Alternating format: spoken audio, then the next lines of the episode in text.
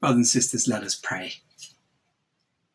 Almighty God, the unfolding of your word gives light, it brings understanding to the simple.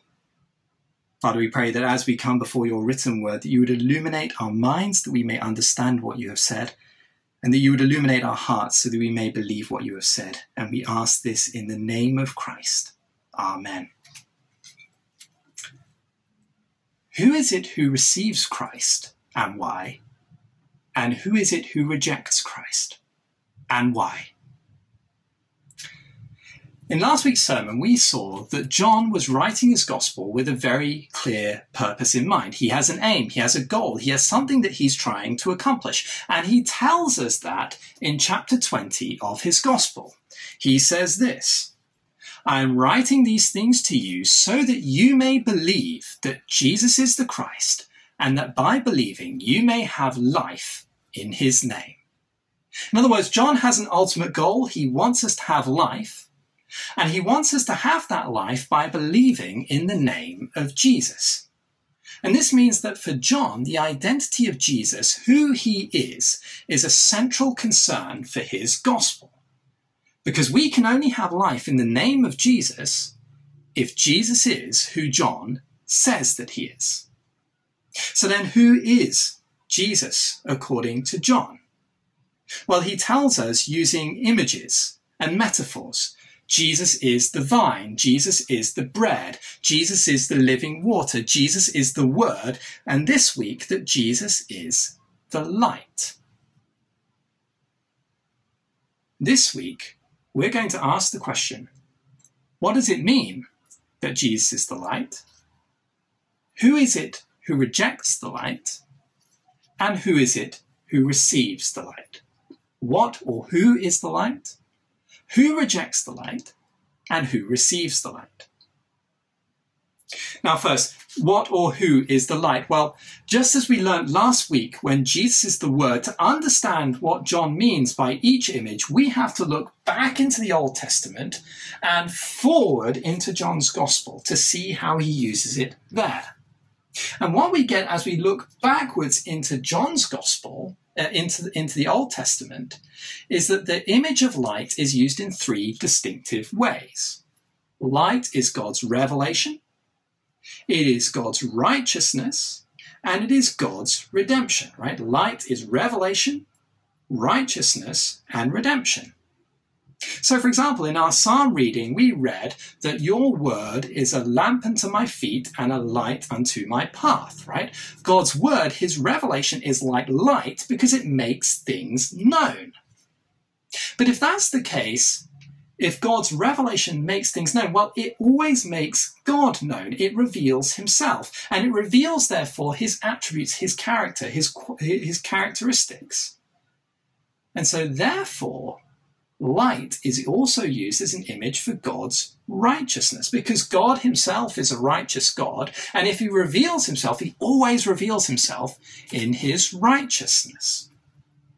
And so, therefore, we see, for example, in Isaiah 5, that light is used as an image for righteousness and darkness is used as an image for evil. Why do you trade good for evil and evil for good, light for darkness and darkness for light? And third, if those two are the case, then what we also see in the Old Testament is that light is used as an image for God's redemption, for God's salvation. Because if people are in darkness and in evil, then God's revelation, his light, the light that reveals his righteousness, is also a light that reveals his righteous redemption. God coming himself to save people from the darkness of evil. So, for example, when we see in Isaiah 9 describing the coming of the Christ, the people who dwelt in darkness, the people who were in evil, these are the people who have seen the light. Upon them has light shone. And so when we go into John's gospel, all of those things are picked up about Jesus. Jesus is the revelation from God. Jesus carries the righteousness of God. And finally, Jesus is God coming to redeem his people. So then it's a bit strange, isn't it, that when we look at John's prologue, the first thing we're told isn't that, that Jesus is the light, but rather we're told about someone who is not the light. We're told about John the Baptist. Why is that? Well, have a look at verses 6 to 8. Here we need to notice that John was a prophet. He was one, verse 6, who was sent from God, and he was one sent to be a witness, verse 7, to bear witness about the light. And what this means is that actually John is God's agent of revelation. In a sense, John is a light. If you're not sure about this, you can actually see in John 5 that Jesus himself describes John the Baptist as a light. He was a burning and shining lamp, and you were willing to rejoice for a little while in his light. But what we see in the prologue is that even though John the Baptist may have been a light, he is not the light. To be precise, in verse 9, he is not the true light. So we see a transition. Verse 8, he was not the light, he came to bear witness about the light. The true light, which enlightens everyone, was coming into the world. So then, what is this light? What is this true light? Well, to understand what John means by the word true, we need to look forward into his gospel because we see it used again twice. Jesus is the true vine, and Jesus is the true bread. And in both of those cases, the word true is not used in contrast to falsehood, in contrast to something fake. So, for example, if I say to you, I have a true Rolex, which I don't, I mean that I don't have a counterfeit Rolex. I don't have a fake one. I don't have a false one. But, but that's not what John means by the adjective true. Now, what John means is that uh, Jesus is the final light and he is the fullness of light. Right? The word true carries the connotation of fullness and of finality. What do I mean by that? Well, Jesus is the full light in the sense that he is by divine nature light. Right? He is eternally light in all of its fullness. So, for example, if we read in 1 John 1, we find that God is light and in him there is no darkness whatsoever. If Jesus is God, as we've learnt from verse 1, then he is by nature light. But also, in, a, in another sense, if Jesus is the one through whom God reveals himself, then there is a special sense that the person of Jesus within the Trinity is light. He is light of light, as he is God of God. Uh, Jesus, by his divine nature and according to his divine person, is the fullness of light. But he isn't just the fullness of light, in God's plans and purposes for history to save his people, Jesus is also the final light, the final revelation of God, the final revelation of his redemption. And we can see that, for example, if we look at Isaiah. How is light used in Isaiah? Well, light is used as a picture that's pointing forward to God's final redemption. So just as all of the Old Testament points forward to that final act, even up to and including John the Baptist pointing forward, bearing witness, testifying about that fact. In Isaiah, what we see is that light is used to describe God's final act of redemption. And we see it used in three ways. For Isaiah, the Messiah, the Christ is light. The people who dwelled in darkness have seen a great light. The servant is light. He is the one that God gives as a light to all peoples. And we see that God Himself, when He comes to save His people, is light. Isaiah chapter 60 Arise and shine, for your light has come, and the glory of God has risen upon you. In other words, all of the Old Testament points forward to the finality of God's redemption, the finality of that light of salvation as it comes in the person of Jesus Christ. So when John describes Jesus as the true light, he is saying that he is the Messiah. He is saying that he is the servant. He is saying that he is God himself come to save his people because in the person of Christ, all three coalesce, combine into the one person. In verse 9, the true light which was coming into the world is that divine light, God Himself, the Son of God, light of light, being born as a man and no mere man, but the final movement in God's plans and purposes, His Messiah, His servant, God Himself in the flesh, the final redemption. That's the true light. And so then, what would we expect? Surely, we would expect celebration gladness, rejoicing. But what do we get? Verses 10 and 11. Not rejoicing, but rejection. Have a look at those verses. He was in the world, and the world was made through him, yet the world did not know him. He came to his own, and his own people did not receive him. Now, here we have a twofold tragedy, don't we? We have the Creator God who is unrecognized by his creation, and we have the God of Israel who is unrecognized by Israel. His own people do not recognize him.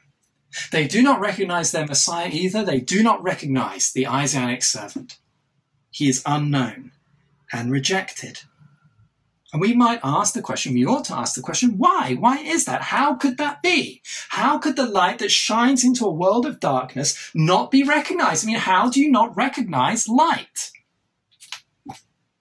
Well, if we read the rest of John's gospel, Jesus tells us very plainly. John, uh, J- Jesus tells us, the light has come into the world, but people loved darkness instead of light because their deeds were evil. In other words, the, the light of Christ has shone, the light of his redemption. But the light of Christ's redemption is also the light of his righteousness. And when that light of righteousness shines into people who are evil, are people who love the darkness because their deeds were evil, then those same people will flee from the light and into the darkness. Perhaps you shared the gospel with a friend, or perhaps this was your own experience before becoming a Christian. And you can't understand. You think that it is the best news possible. You can't imagine why people would not accept the love of God, which is in Christ, the good news that gives us eternal life through faith in his name. Why is it that people do not receive that? Because it reveals a God who is righteous. It reveals a God who exposes our sin who opposes our sin, who demands changes to our lives, who says that that is not right, that does not conform to my light, and that must change. And people reject that and they hate it. And, brothers and sisters, there is no point trying to change the gospel. There is no point trying to dim the light.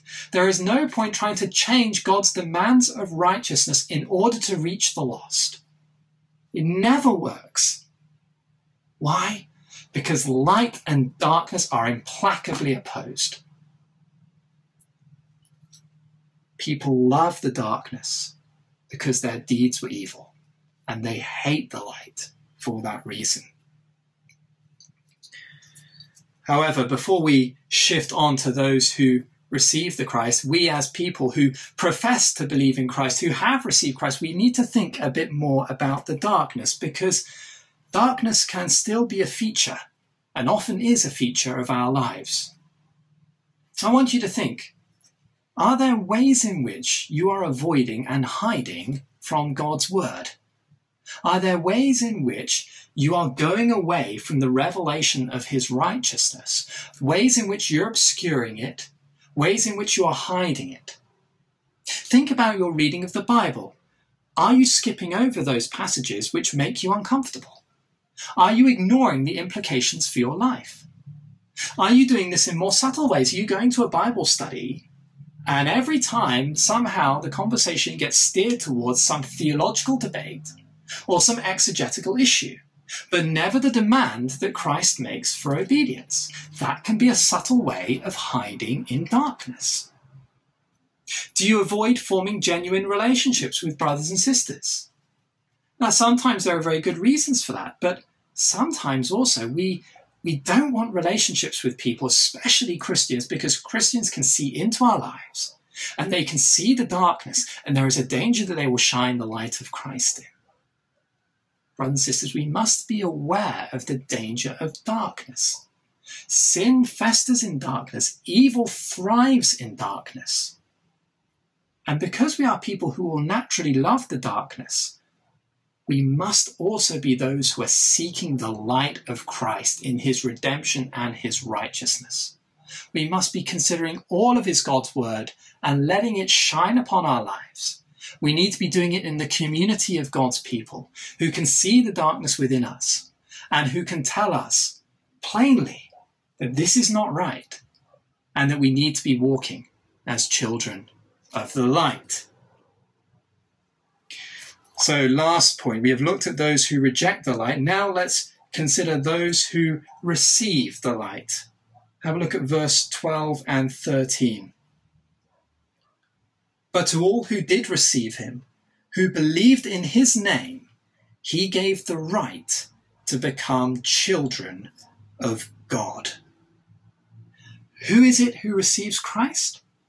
Well, we need to see that it's asymmetrical with those who reject Christ, right? They're, they're not parallel. Those who receive Christ are those not who are righteous, not who hate the darkness and love the light by nature, but they are those who believe in Christ's name, and they are those who God has made his own children. Right? Verse 13 those who were born not of blood, nor of the will of the flesh, nor of the will of man, but of God. Now, for a Jew, that would have been shocking. I mean, who were God's people? They were uh, those who were descended from Abraham, of the lineage of Isaac and Jacob. How could you tell who were God's people? Well, they had the outward marks of circumcision, they obeyed the food laws. But how do you tell God's people now? Well, there is no family tree that tells us. Because we are not born of men, we're not born of blood, we're not born of the will of the flesh, but we are those who are born of God. We have a spiritual parentage. And what are the signs that mark out a Christian? Well, fundamentally, it's nothing external on the skin, but it is faith in Christ, right? We are those who believe in his name. But this doesn't just mark us off as not being Jews. It also tells us something about the character of the redemption that we have received. Now, I don't know about you, but I wasn't present at my conception, and I wouldn't want to be either. Right? I had no control of being brought into this world. I had no control of being born. And I had no control over being born again either. And neither do you. This is God's sovereign prerogative. It is His grace. It is His decision. He is the one who works in our hearts by His Spirit and causes us to be born again as children of, of, uh, uh, as children of God. I want you to think a bit more about that before I conclude. If we are children of God, then we share the likeness of our, of our Heavenly Father. And we saw last week that Jesus, as the eternal Son of the Father, shares all of the attributes of God. And the reason for that is he is, with his Father, the one God, right? His being is indivisible. Now, we are not like that. We don't share the being of God, and we don't share all of the attributes of God. But as those who have been born of God, those who are born again, those who are His beloved children, we will share some of His qualities, some of His characteristics. We will be like our Father. And what have we learnt about God so far? Well, God Himself is light, His Son is light, and so, what should we expect of those who are his children? Well, that they should be light. They should exhibit the qualities, the characteristics of light. And that is why Paul says that we are children of light, and is why Jesus exhorts us to walk in the light in John's Gospel. Our lives should be characterized by the qualities of loving purity and righteousness and holiness. And as we look back over our Christian lives, we should be able to see more and more that the darkness of our lives has been exposed to the light, and that we delight in the light, that we desire to come into the light, and that we hate actively the evil. We hate the darkness. We should share in the quality of the righteousness of God's light. But also, I think it means that we should share in the quality of the God who reveals himself. Right? God is light, and his Son is light of light. God is a God who delights to make himself known. He wants this world to see him. He shines through his Son in this world in darkness, and he expects us, as his beloved children, also to be shining the light of his redemption in what we do and in what we say.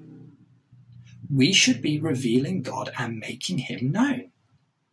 And I think actually in this passage there is an interesting parallel, right? Because in verse uh, 6 and 7, we have John the Baptist who bears witness about Christ. And at the end of the gospel, we have John the evangelist, the person who's writing, saying that he is bearing witness about Christ. In other words, it bookends the entire gospel of John and it points us forward. Because if John the Baptist at the beginning is testifying about Christ, and if John the Evangelist at the end is testifying about Christ, then what should we be doing? We should be testifying about Christ. Right? If we are those who are born again, born of God, born of a God who is by nature light, then we will be making him known in his righteousness and in his redemption to a world which is in darkness. So, brothers and sisters, who is it who rejects the light and why? Who is it who receives the light and why? Well, people reject the light because their deeds were evil and they love the darkness. But the people who receive the Christ are those who believe in the name of Christ, and those who were by nature in darkness, who were by nature evil, but, but God has acted supernaturally to make us to be born again after his likeness, in his image, in knowledge, in righteousness, and in holiness.